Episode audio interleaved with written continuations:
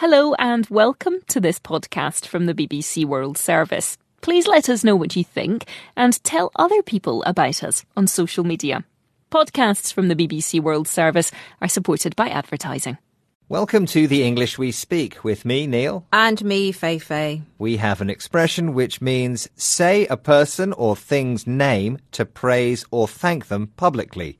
It's shout out. Shout out. What's the context, Neil?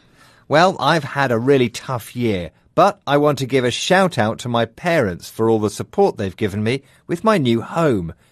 It means I'm praising them publicly. That's a great example of a shout out. It's a way of saying thank you to someone. Your parents deserve your thanks for being amazing when they helped you decorate your house.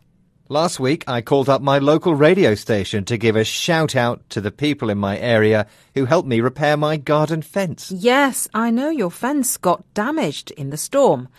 Did your neighbours help you with it? Yes, which is why I gave them a shout out. Let's hear some more examples. My teacher gave me a shout out in the classroom because I got a high mark in the exam.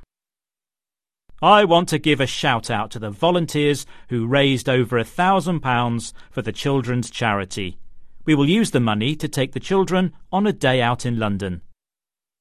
My uncle gave a big shout out on the radio to the doctor who saved my aunt's life when she choked on her food in the restaurant. You're listening to the English We Speak from BBC Learning English, and we're learning shout out, which means mention a person's name to express praise or thank them. Yes, and I said earlier that it's commonly done publicly or in front of a group of people. It's often used in award ceremonies. People mention someone's name to give thanks for helping them win an award. Exactly. We often say a big shout out, and it's used with the verb give. Give a shout out. Hope you've learned how to use shout out. See you next time. Bye.